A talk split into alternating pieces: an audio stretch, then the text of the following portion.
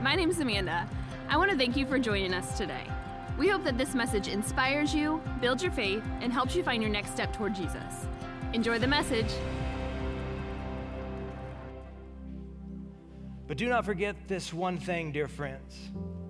With the Lord, a day is like a thousand years, and a thousand years are like a day. The Lord is not slow in keeping his promise, as some understand slowness. Instead, he is patient with you, not wanting anyone to perish, but everyone to come to repentance.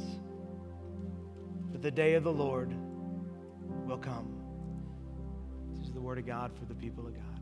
Y'all can have a seat.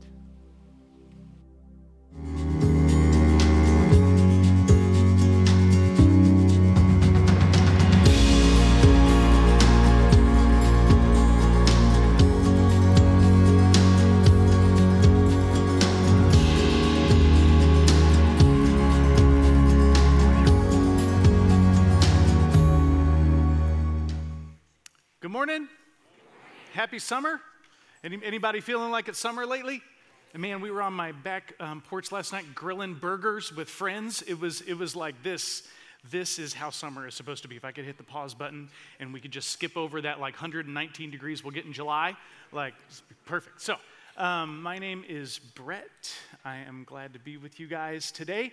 Uh, three weeks ago, we started a series on the topic of patience um, because uh, I like to frustrate myself um, and, uh, and preach to myself about things that I know that I need. And we talked about how those, um, that is something that is deeply absent. It's not just absent from our culture, our culture is hostile towards patience. Um, we feel like that if we were being asked to wait, that that's like personal offense, you know, sometimes, and we've been trained against that. But scripture tells us that love is patient, that patience is a weapon of righteousness to be held in the right hand and the left, that patience is connected with wisdom, that foolishness is connected with not being able to wait, uh, and that it's, um, it's, it's something that we need in our spiritual formation as we are being shaped into the image of God, because God is a patient God.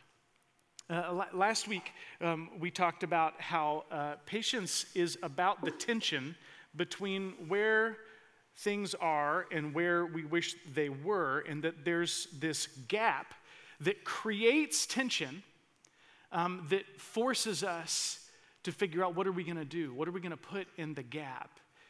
And, and we saw how Jesus invites us to put patience in the gap, which is not inaction, um, which is not saying the gap doesn't matter, the tension is fine.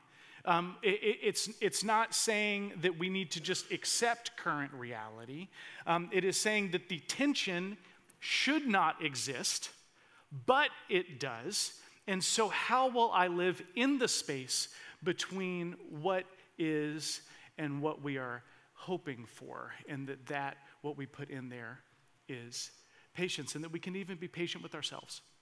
Because we cannot make ourselves who we want to be.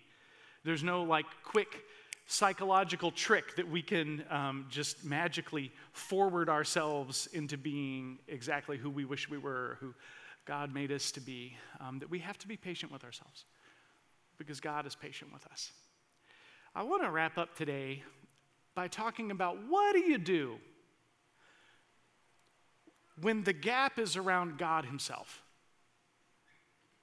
What do you, what do, you do but when your current reality, and what you think is right and good and just and holy are not matching up when you think about God Himself. I was meeting with a friend um, a few weeks ago for coffee who's been through a few things over the last few years.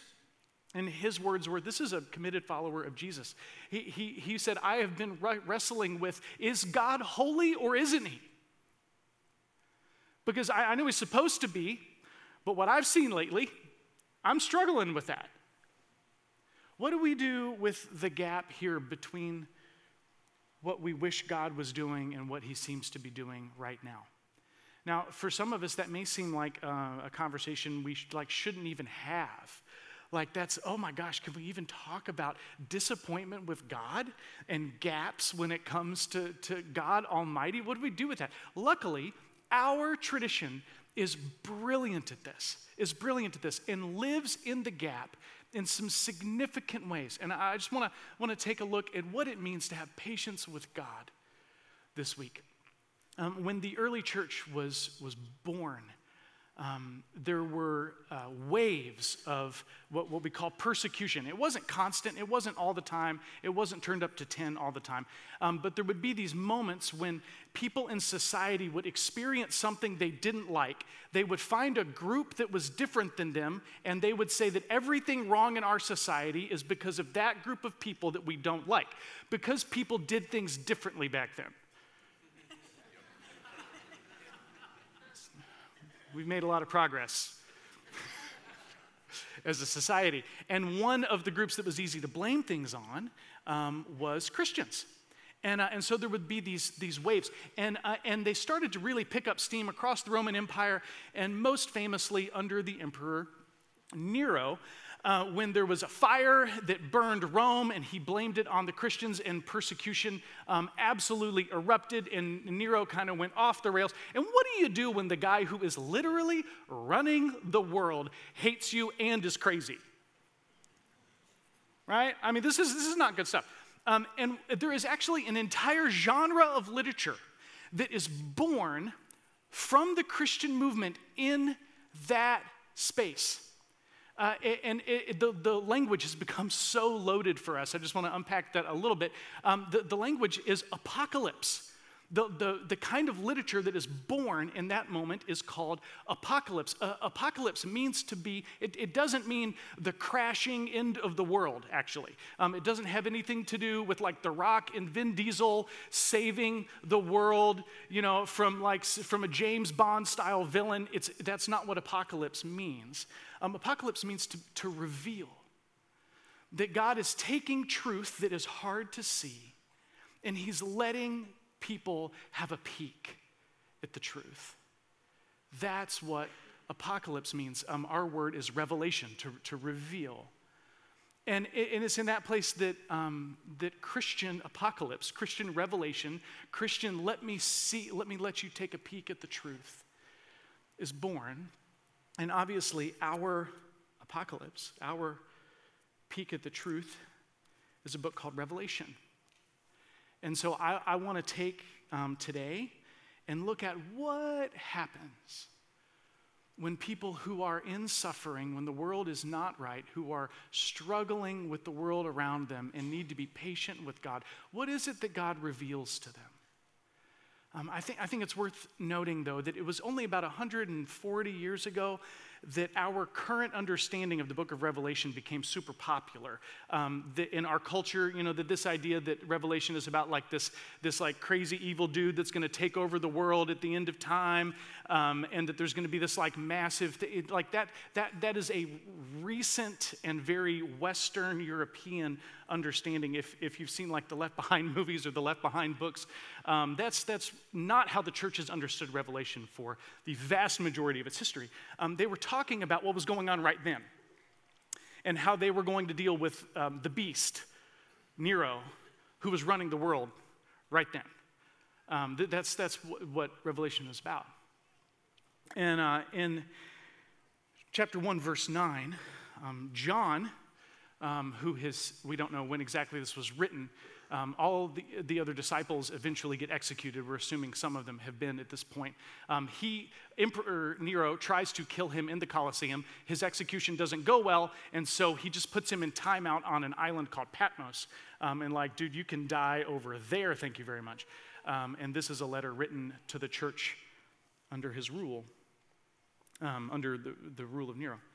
Um, verse 9 I, John, your brother and companion in the suffering and kingdom and patient endurance, there's that word, that are ours in Jesus, was on the island of Patmos because the word of God and the testimony of Jesus. He gives three things there that are ours because we belong to Jesus and that make us brothers. Did you see what the, the three things are? That are ours because we belong to Jesus and make, make us family? They're suffering, the kingdom, and patient endurance. Three things that are ours because we belong to Jesus and that bind us together in Christian family.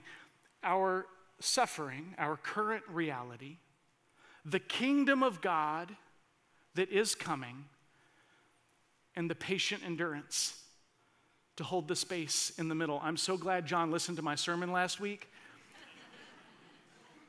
and thought, Brett, that was a really good way of talking about patience. And um, truth is just truth, right?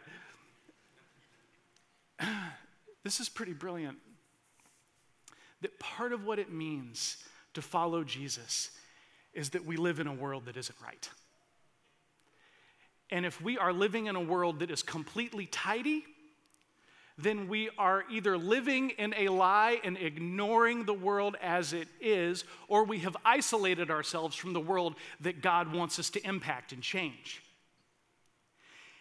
If I said today, I want to talk about a mass shooting that happened recently, you would have to ask the question which one? Buffalo? Texas? A hospital in Tulsa? Which one? The world's not right and we should feel it. To isolate ourselves from feeling it does not look like the Jesus who went to the cross for us. We should feel it.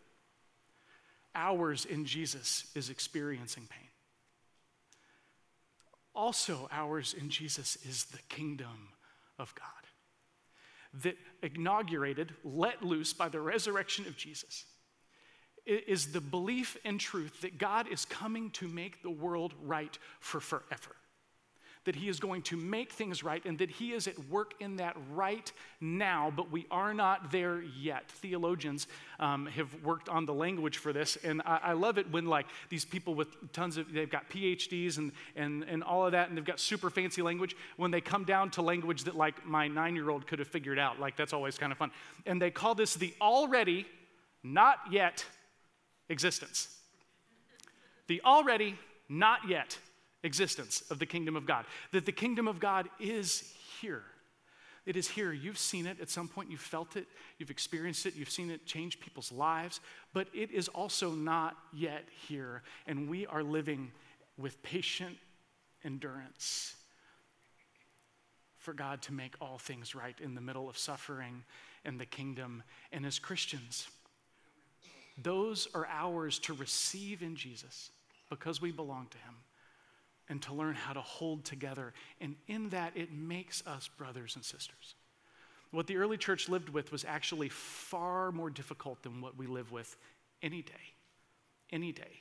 The emperor was crucifying Christians in his garden and lighting them on fire at night so that he could walk around. Hey, we were street lamps. What do you know? We, we, are not, we are not living in that world. We have just assumed that through technology and modern whatever that we can remove all the suffering in the world the current reality and just forward into a into a per- per- perfect world. But we have to admit that this is where we are. So what do we do? What do we fill in the gap when it comes to god? God what are you doing? What are you doing because you're supposed to be doing something, and as I look around the world, it doesn't seem acceptable to me. Some of you have experienced this, obviously, on um, the massive scale that we all do. We feel the ripple effects of whether we're talking about the war in Ukraine or, or mass shootings or whatever, but we also deal with it in incredibly personal ways. Individual diagnosis, relationships that are falling apart, financial struggle, addiction, whatever it is, over and over and over again, each of us have our own present reality that we are trying to live with. How do we fill the gap when it comes to God? What are you doing? Um, if we could skip ahead a few chapters in Revelation, John gets this picture of the throne room of heaven. And in chapter 6, verse 9, it says, When he opened the fifth seal, I saw under the altar the souls of those who had been slain because of the word of God and the testimony They maintained. They called out in a loud voice, How long, sovereign Lord, holy and true, until you judge the inhabitants of the earth and avenge our blood? Then each of them was given a white robe, and they were told to wait a little longer. This is fascinating because we have a group of people that are in the presence of God and they are still looking at God saying, God, the reality that we are living in and that the world is existing in is not acceptable. How long, Lord? How long, Lord, are we going to keep doing this? In fact, in fact, this is brilliant. They say, How long, sovereign Lord? Can you even put those into one sentence? The Almighty King of the universe, what are you doing? Should those live together?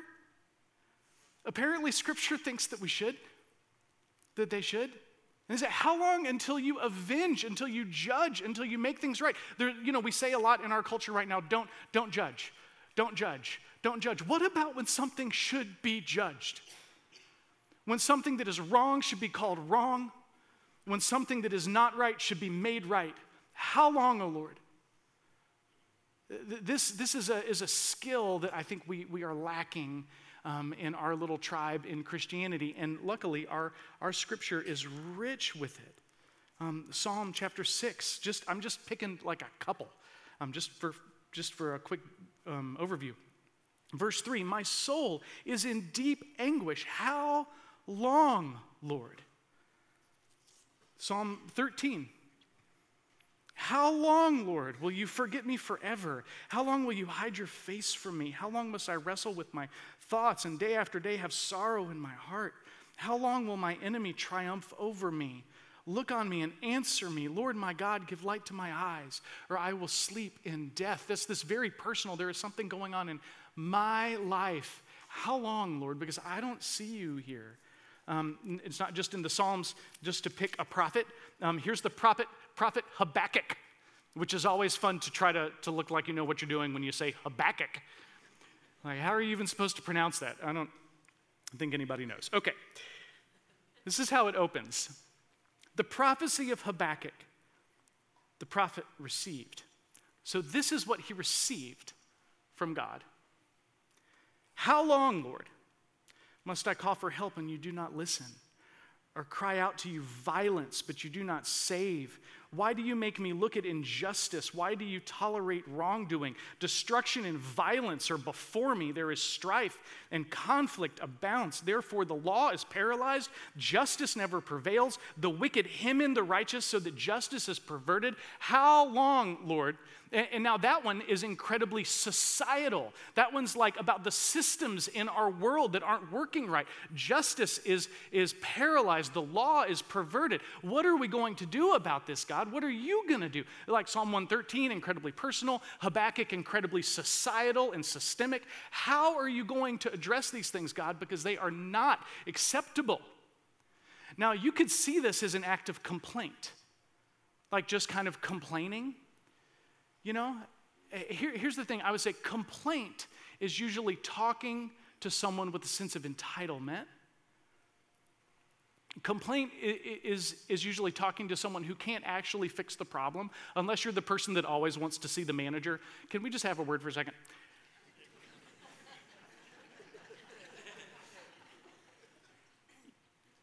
you usually don't need to see the manager. The the 16 year old that's trying their best to get you your latte on time. Like, just, you know, give them a minute. They'll be okay. This isn't complaining. The word for this is lament, and it is an act of trust. Lament is an act of trust, it is hanging in the balance, and it is saying, God, I know you want it to be different and I know you're the one that can do something about it. So when are you going to do it? When are you going to do it? It is talking to the person who can solve the problem. It is talking to the person who wants to solve the problem. They are just not solving the problem on our timetable. What are we going to do about that? And lament is an act of trust, and it's a muscle that we do not have developed very well in our tribe. To trust God enough to confront him and say, Lord, what are you doing? That is actually the sign of a strong relationship. Um, yesterday, uh, in, in my home, um, my, my wife said something and I said something back, and she said, You know, you're being rude today. Is that a sign of a weak relationship or a strong relationship?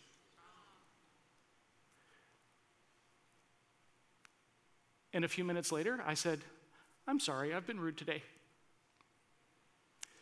That's the sign of a good relationship, I think, when someone can confront you and you can engage in conversation in a way that doesn't get defensive. And here's, here's the thing I think that at the end of the day, God says, I know, I know, I know, I'm with you. What do you have to lament in your life? Let me just, let me just give you a minute right now. What do you have in your life? Not, this isn't complaint, this is an act of trust. To say, God, when are you going to do something about this?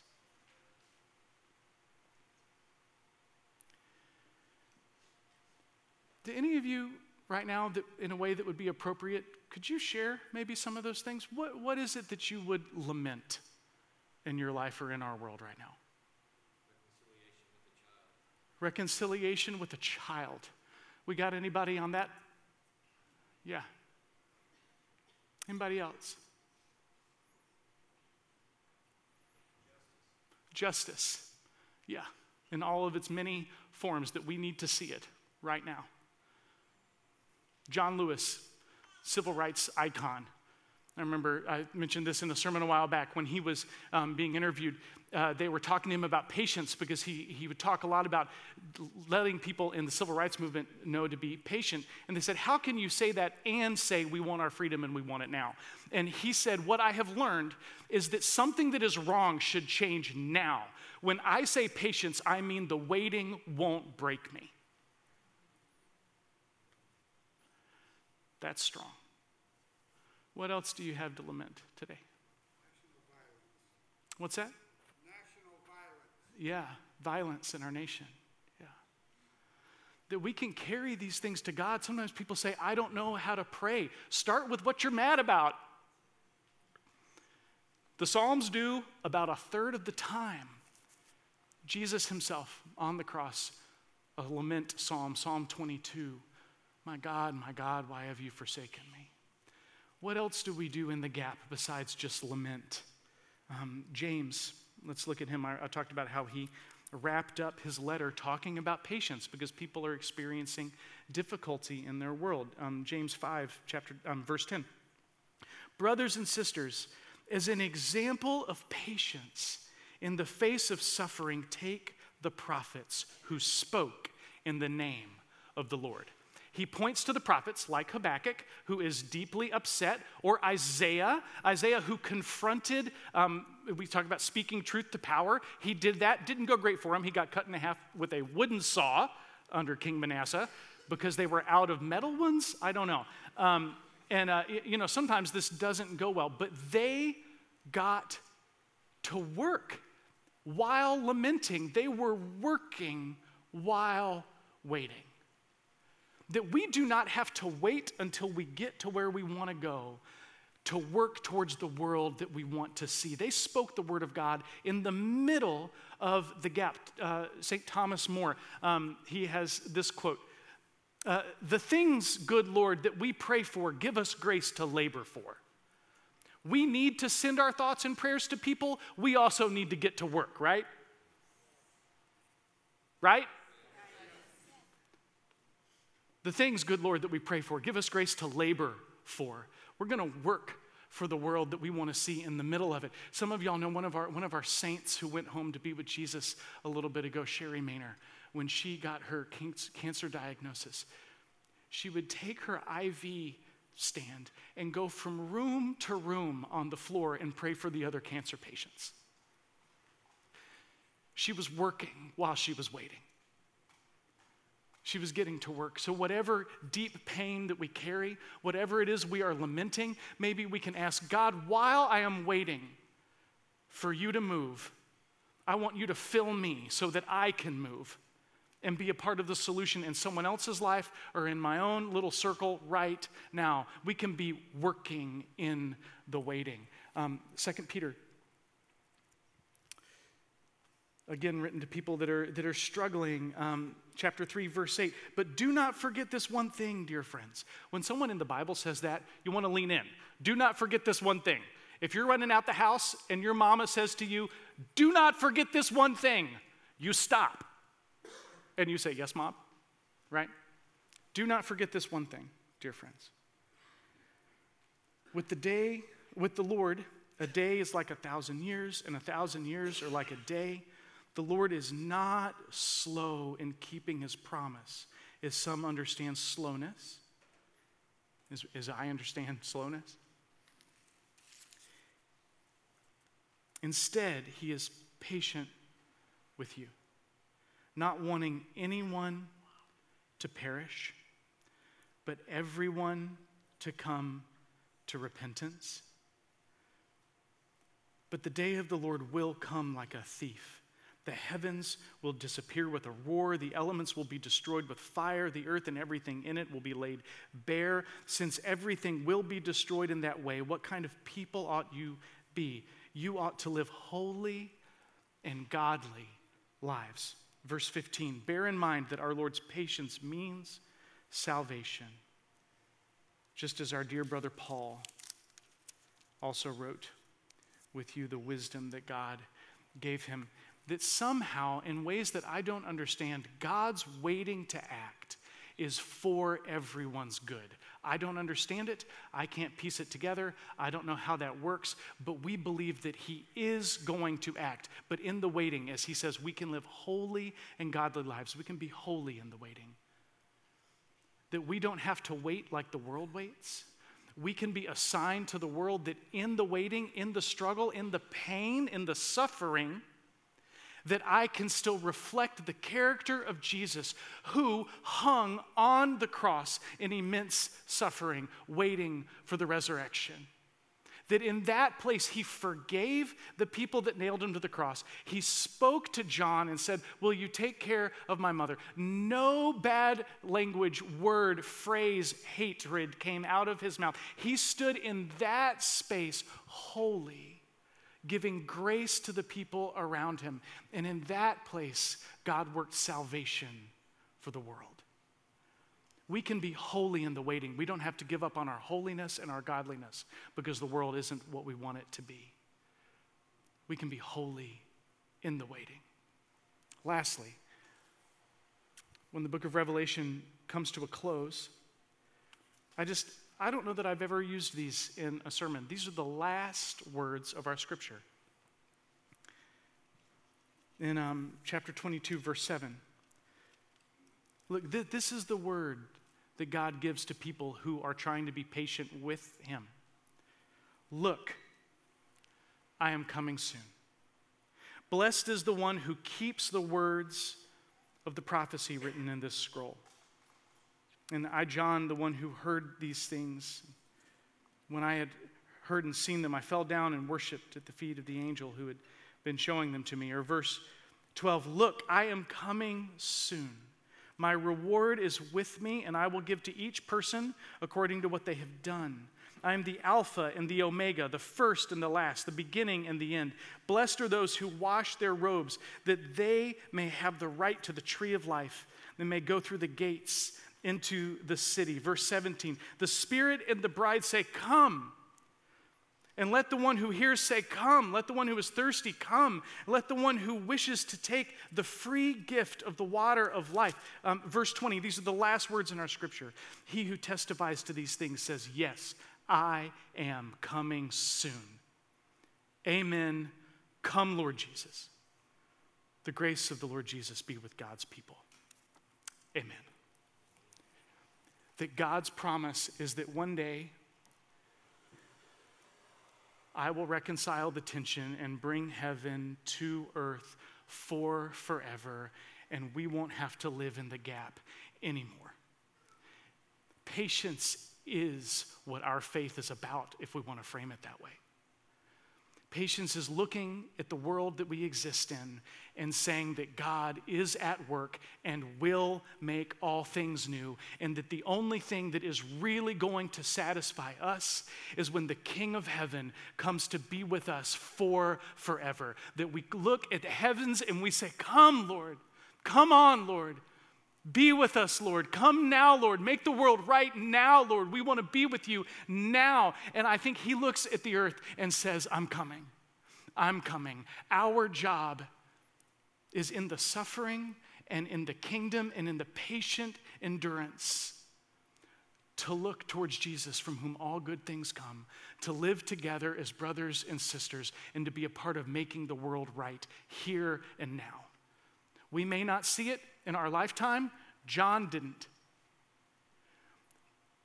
But if God is not coming to make the world right, then all of us need a new hobby. But if faith is worth anything, we can hang in the balance because resurrection is coming. So, how can you in this place, how can you have, be patient with God and lament? How can you work in the waiting? And how can you live a holy and godly life in the waiting? Let that be something that draws you to the Lord, not pushes us away. The Spirit and the bride say, Come. Look, I am coming soon. The grace of the Lord Jesus be with us all, right?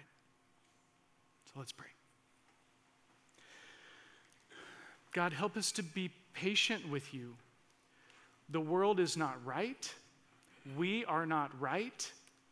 But we refuse to give up the belief that you have left us to the world as it is.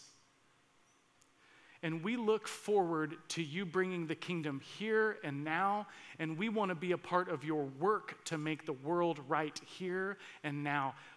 The things that we pray for, good Lord, give us the grace to labor for. Lord, help us to be patient,